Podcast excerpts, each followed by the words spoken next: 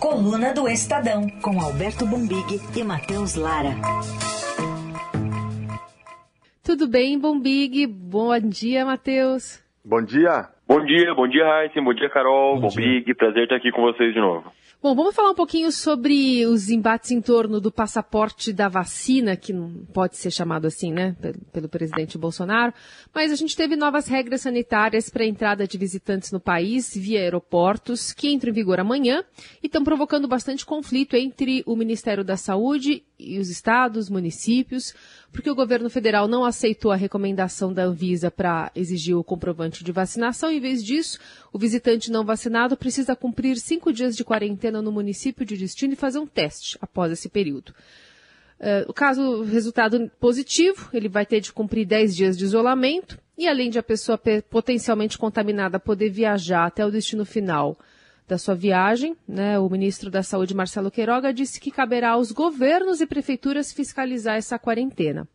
Um dia antes de publicar essa regra, o médico, com ambições políticas em 2022, demonstrou um discurso sobre o tema cada vez mais alinhado ao do presidente, que também só pensa na eleição do ano que vem. Nós queremos ser, sim, o paraíso do turismo mundial. E vamos controlar a saúde, e vamos fazer com que a nossa economia volte a gerar emprego e renda. Essa questão da vacinação, como eu realcei, o que estamos fazendo tem dado certo, porque nós respeitamos as liberdades individuais. E o povo brasileiro tem procurado as políticas públicas livremente. O presidente ainda há pouco falou, né? Às vezes é melhor perder a vida do que perder a liberdade. Secretários de saúde de estados e municípios dizem ser inviável esse rastreio de visitantes, né? E, e enfim, a gente quer saber é, como é que o presidente e os seus aliados, Bombig primeiro, é, parece que tem encontrado aí essa rota, né? Buscar um refúgio numa agenda mais conservadora raiz. É essa a tática mesmo? É, isso o Bolsonaro tem feito desde o do, do fracasso retumbante é, do 7 de setembro, não digo das manifestações, porque até é, tinha bastante gente na Paulista, assim, é inegável, mas daquela agenda de, de ataque às instituições, de tentar mobilizar os brasileiros contra o Congresso, contra o STF, é, o Bolsonaro tem mudado um pouco, né? ele esqueceu um pouco esse lado, não que ele tenha é, passado a trabalhar por uma harmonia entre os poderes, né? fez aquela cartinha psicografada lá pelo, pelo ex-presidente Michel Temer, e deu uma diminuída do ritmo. Ele voltou a ser o, o, mais um Bolsonaro da agenda de costumes da eleição de 2018, né? Começou com o ataque ao Enem, ao conteúdo do Enem, quando ele ainda estava no exterior, é, polarizando ali com os movimentos é, de diversidade sexual em redes, nas redes sociais, ele, os filhos dele, e voltou a ser são conservadores mais, mais raízes, isso ficou muito evidente na, na escolha do, do André Mendonça, né? É, não só ele escolheu o André Mendonça, acabou sendo aprovado, como depois, dias, dias depois, disse que indicará mais dois evangélicos se for reeleito, enfim, fazendo uma cena aí para uma base conservadora é, mais raiz. E tá tudo certo, o que parece, né? Seja porque ele desvia a atenção para os graves problemas da economia, né? Da economia. Não tem uma semana que não tem um indicador ruim da economia, não tem uma semana que não tem uma projeção ruim, né? Mas a, a, pesquisa mais recente que eu tive acesso, que foi essa semana a pesquisa da Quest, ele, ele parou de. É, a avaliação negativa dele, que vinha numa sangria desatada, deu uma melhoradinha. Acho que estava em 56% de aprovação, foi para 50%. É muito grave a situação dele, né? A situação é, da avaliação do governo ainda é muito alta, a rejeição é muito grande. A rejeição eleitoral está na casa dos 60 e poucos por cento, se eu não estou enganado, 61%. É, mas deu uma. estancou aquela sangria, né? Ele vinha, ele vinha perdendo popularidade mês a mês. E eu acho que a vacina, nesse, nesse sentido, ela se encaixa um pouco aí. Né? Porque não basta é, não tomar as medidas, né? Como, como eles não estão tomando. Tem que transformar numa uma luta, né? Tem que transformar numa uma coisa de fé, né? Não, as liberdades, as liberdades.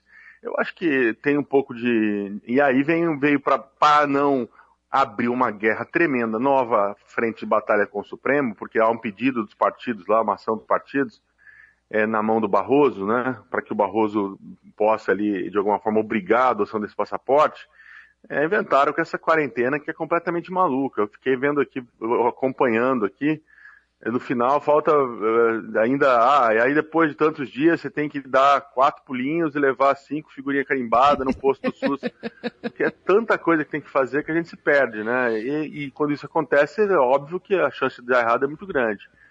É, é uma pena, né? Uma pena. Conversava com a Manuel ontem à tarde e dizia isso, né? Uma pena que novamente a gente, diante de uma, de uma ameaça, né, de uma, uma variante da, da Covid e tudo mais, a gente novamente entre aí nesse cavalo de batalha eleitoral, né? Eleitoral com o Bolsonaro é, simplesmente disposto a, ao que parece seguir as suas suas crenças, é, melhorar a sua popularidade, em vez de fazer a política pública que, que o mundo todo, né, ou, ou pelo menos muita gente no mundo está adotando e recomendando como a mais, mais correta nesse momento.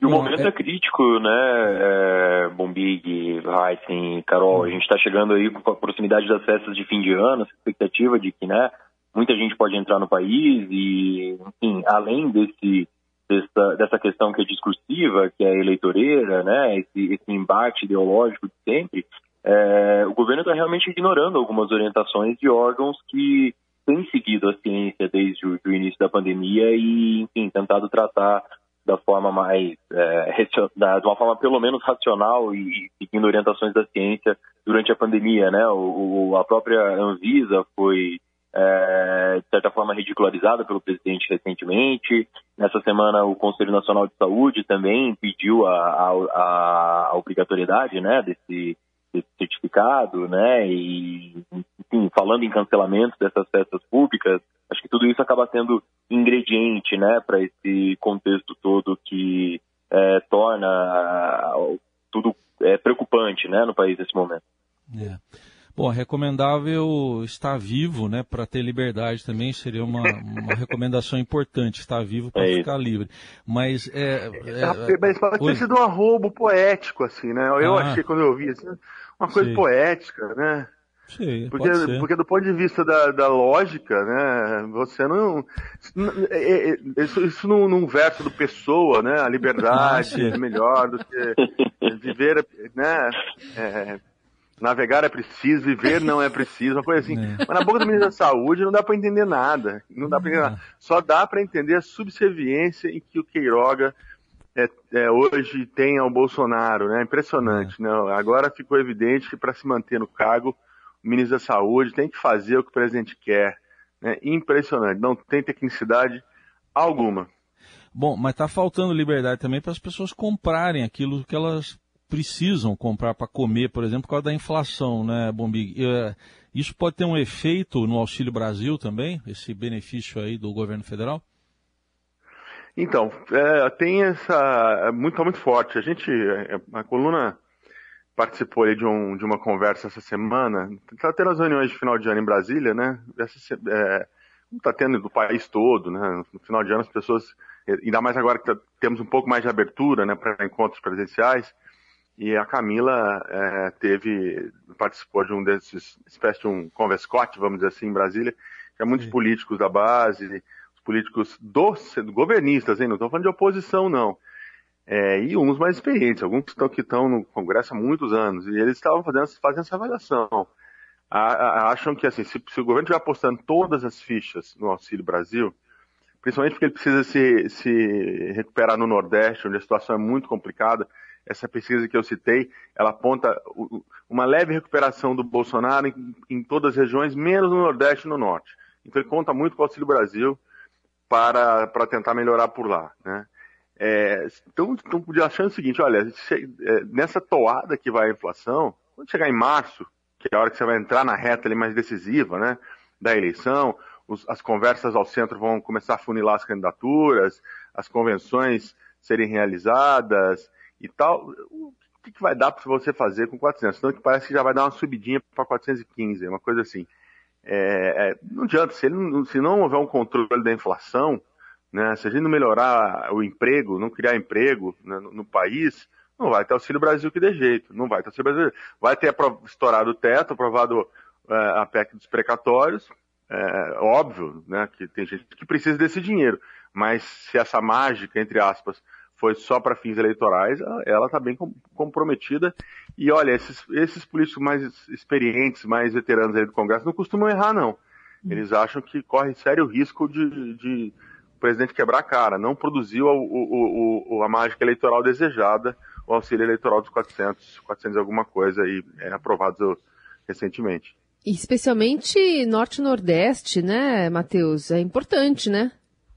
Sim, é isso, né? Até uma das é, dessas fontes com quem a, a repórter Camila Turtelli comentou, em, falou em Brasília, né? Usou uma frase é, que é uma leitura bastante simbólica dessa situação, né? Que o brasileiro está ganhando em real e está gastando em dólar. E enfim, essa, essa, essa transferência direta de 400, 415 reais ela tende a, a, não ter o mesmo efeito, por exemplo, que o Bolsa Família teve no, no governo do ex-presidente Lula, né? Então, se essa, essa previsão se confirma, né?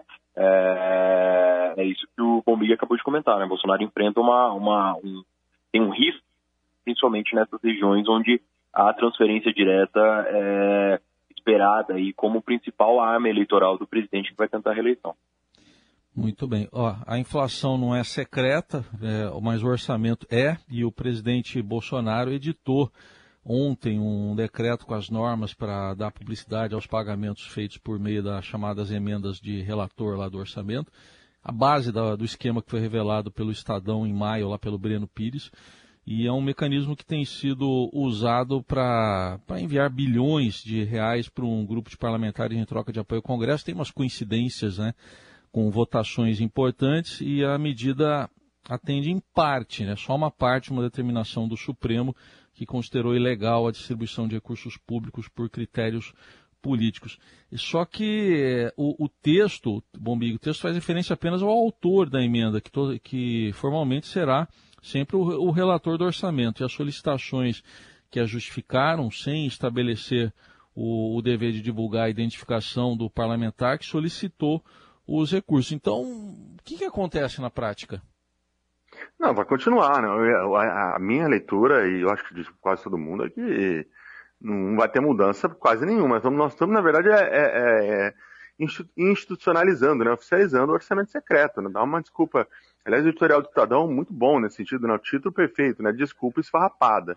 O que os presidentes das duas casas, né? no caso o Lira e o Pacheco, apresentaram para o STF e a Rosa Weber é, tomou um drible ou, ou não, né, ou também decidiu é, aceitar e concordar mesmo assim, é uma desculpa esfarrapada. Né?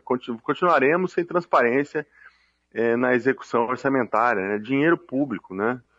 E, e dá a impressão, parece que, que, que quando a gente olha aqui a imprensa, está exigindo uma, uma transparência demasiada, não, é dinheiro público. Isso aí devia ser, ser condição, a condição inaugural de qualquer transferência de recurso, né? Principalmente quando se trata de, de, de congresso, de parlamentares que foram eleitos pelo, pelos votos. Mas, infelizmente, é, quando chegou nessa, chega nessa hora, até imaginei que o Pacheco se lançou, né? Rodrigo Pacheco, que é apontado como um dos presidenciáveis, poderia ter uma atitude diferente, né? Dizer, não, pela transparência, usar de alguma forma essa, essa agenda aí para colocar as ideias dele, né? É, para o país, não. Nessa hora, acho que o corporativismo fala mais alto e, e os parlamentares continuarão executando esse orçamento secreto é, e, e, a gente vai continuar sem saber, né? E principalmente eles, né? Quem, por quanto cada um é, por, por, quanto cada um se vendeu aí para o governo, né? Porque eu acho que o grande medo do Congresso é que isso, se isso se der ampla transparência para isso, um vai dizer, pô, mas esse aqui recebeu 20, eu recebi 10? Não, eu quero 20 também, né? Aí sobe o preço, aí a inflação que está para todo mundo chega lá também. Estamos com o Matheus Lara, Alberto Bomega aqui conosco. Matheus, queria te ouvir sobre esses ajustes para o cada vez mais provável casamento entre, aliás, uma época, né, de casamentos, de junção. Sérgio Moro e MBL para 2022 que enveredaram para uma possível união dentro do Podemos. Conta mais sobre essa invasão. Pois é, é isso, é isso, Carol. Primeiro que né, essa largada aí do, do Sérgio Moro é, movimentou bastante né, esses, esses rumos das pré-candidaturas para 2022 e, enfim, as, as conversas estão acontecendo, né? No caso do MBL e dessa possível união com o Sérgio Moro dentro do Podemos, né, dirigentes e integrantes né, dos dois lados aí têm é, sinalizado positivamente para essa, essa invasão do movimento no diretório paulista né, do, do, do partido. É, a sigla, bom, tem interesse nessa base fiel do MBL e no potencial de nas redes sociais, algo que é, tem marcado a trajetória do MBL desde que ele foi criado. E, do outro lado, o movimento entende que a estrutura modesta do Patriota, que é onde é, a maioria dos membros ali principais do movimento estão é, tá afiliada desde as eleições de 2020, né? Essa estrutura modesta ou uma, a, clare... a falta de clareza eleitoral do União Brasil, como a coluna tem falado é, recentemente também, são aspectos aí que podem comprometer os planos da, da, da chapa para as eleições de 2022 que o MBL, que o MBL quer montar, que tem o deputado estadual Arthur Duval como candidato a governador de São Paulo e o deputado estadual também, o Renio Zikuki, é candidato ao Senado. Então, na prática, até internamente, a leitura é que o MBL sabe bem como se a, a aproveitar dessas ondas, né? Quer dizer, se o nome da terceira via, no momento, é o Sérgio Moro, é importante conseguir um lugar aí na, na, na janelinha do seu avião, né? Se colocar como um aliado de primeira hora mesmo. Essas conversas para uma possível filiação de membros do MBL no Podemos, elas ganharam força até nos últimos dias aí, né? Principalmente depois dessas é, primeiras é, movimentações do Sérgio Moro como pré-candidato, né? Antes a, a, o próprio Patriota e o União Brasil eram vistos ali como as opções é, naturais né, para os membros do MBL. Bom, outro pré-candidato apareceu hoje de madrugada, quase na hora que a gente acorda, né, Carol e eu, porque teve jogo, teve novela, teve jornal, aí veio a conversa com o Bial. E aí o, apareceu lá o pré-candidato PSTB, o governador de São Paulo, João Dória, e ele fez críticas de novo ao presidente Bolsonaro, falou da relação com o Sérgio Moro, comentou a aproximação do antigo padrinho dele, Geraldo Alckmin, com Lula, e apesar dos novos nomes disputando a chamada terceira via, como o próprio, o próprio Moro, Dória afirmou que vai conseguir agregar os descontentes tanto com a ideia de volta de um governo petista quanto com a permanência de Bolsonaro no poder. A gente vai ouvir um trechinho aí. Eu construí a minha vida agregando, somando, reunindo as pessoas. E agora, em 2022, não será diferente, como nós já começamos a fazer, tanto com Sérgio Moro, como outros, que certamente vão trilhar esta grande avenida democrática, liberal, social, que estará longe dos extremismos. Não é uma frente partidária, nem sequer do PSDB, com o respeito que o meu partido merece, mas é uma frente pelo Brasil e pelos brasileiros.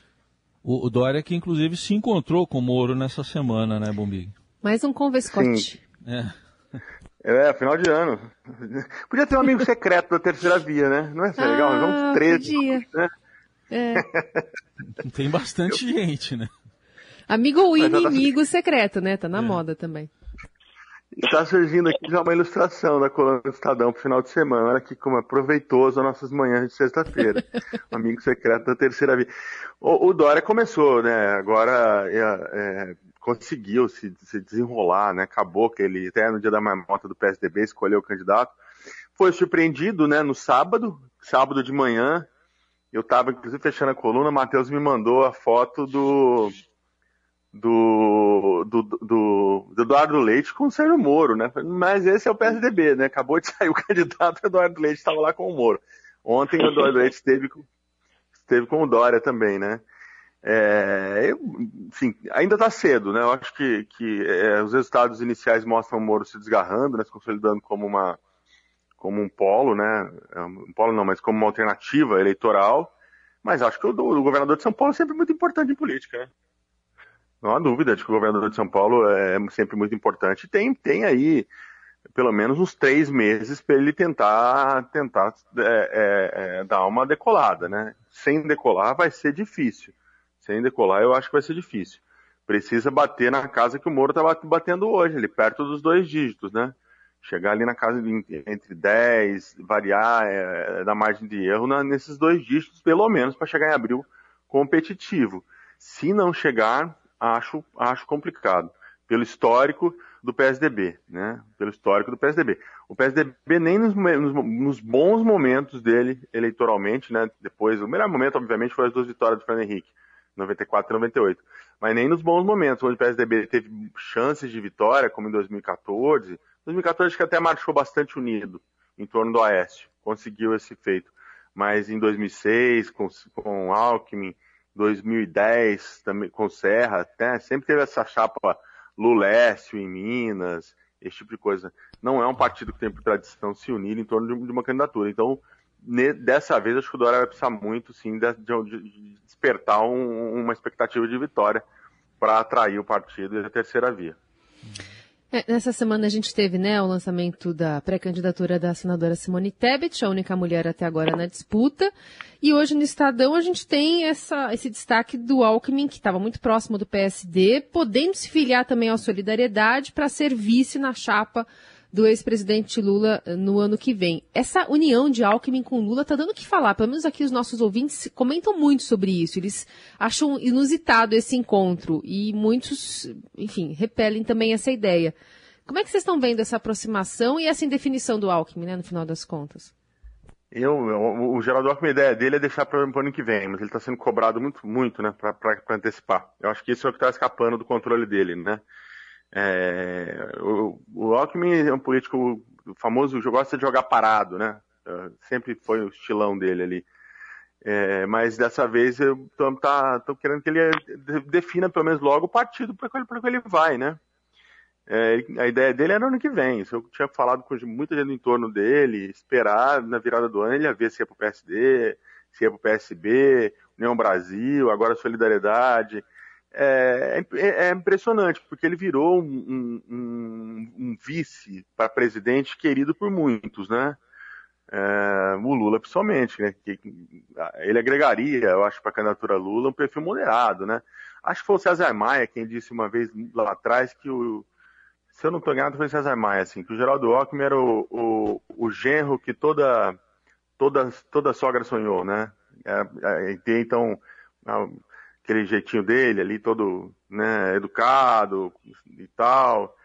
É, esse perfil dele de bom moço, de bom rapaz, é, eu acho que está fazendo, fazendo muito sucesso nesse momento, porque todo mundo, principalmente pro Lula, né, que precisa trazer um pedaço do mercado, da classe média, acho que isso explica ele estar tá sendo tão, tão cobiçado é, para integrar qualquer frente. Mas o plano inicial dele ainda é disputar o governo do Estado. Isso eu não, não mudei muito o que eu imagino não, né? Acho que a vice seria ali um desvio de rota.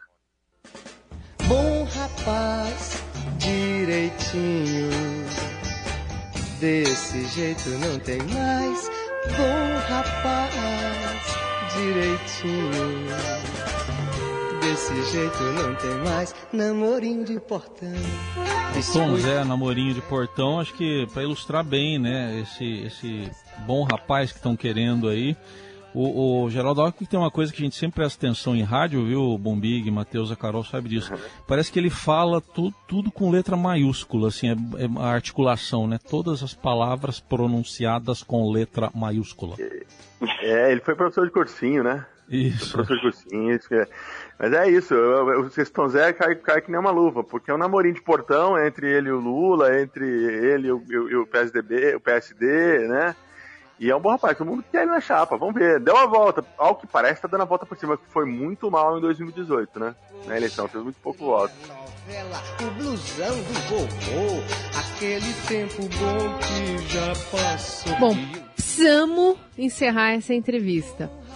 Esse quadro, né, como diz o, o Geraldo é. Alckmin, também que gosta de, de pontuar, né, é, na mão, assim, todos os itens que ele, que ele elenca na cabeça dele numa resposta, né? Eu gostava quando ele falava policiais de motocicletas. a gente gosta de rodoanel também. Rodoanel. Dava aquela aceleradinha com a mão. É, exatamente. é verdade. Bom, vamos falar muito ainda de Alckmin aqui na nossa coluna, até por conta da, da corrida eleitoral. É. Ficamos por aqui. Um big.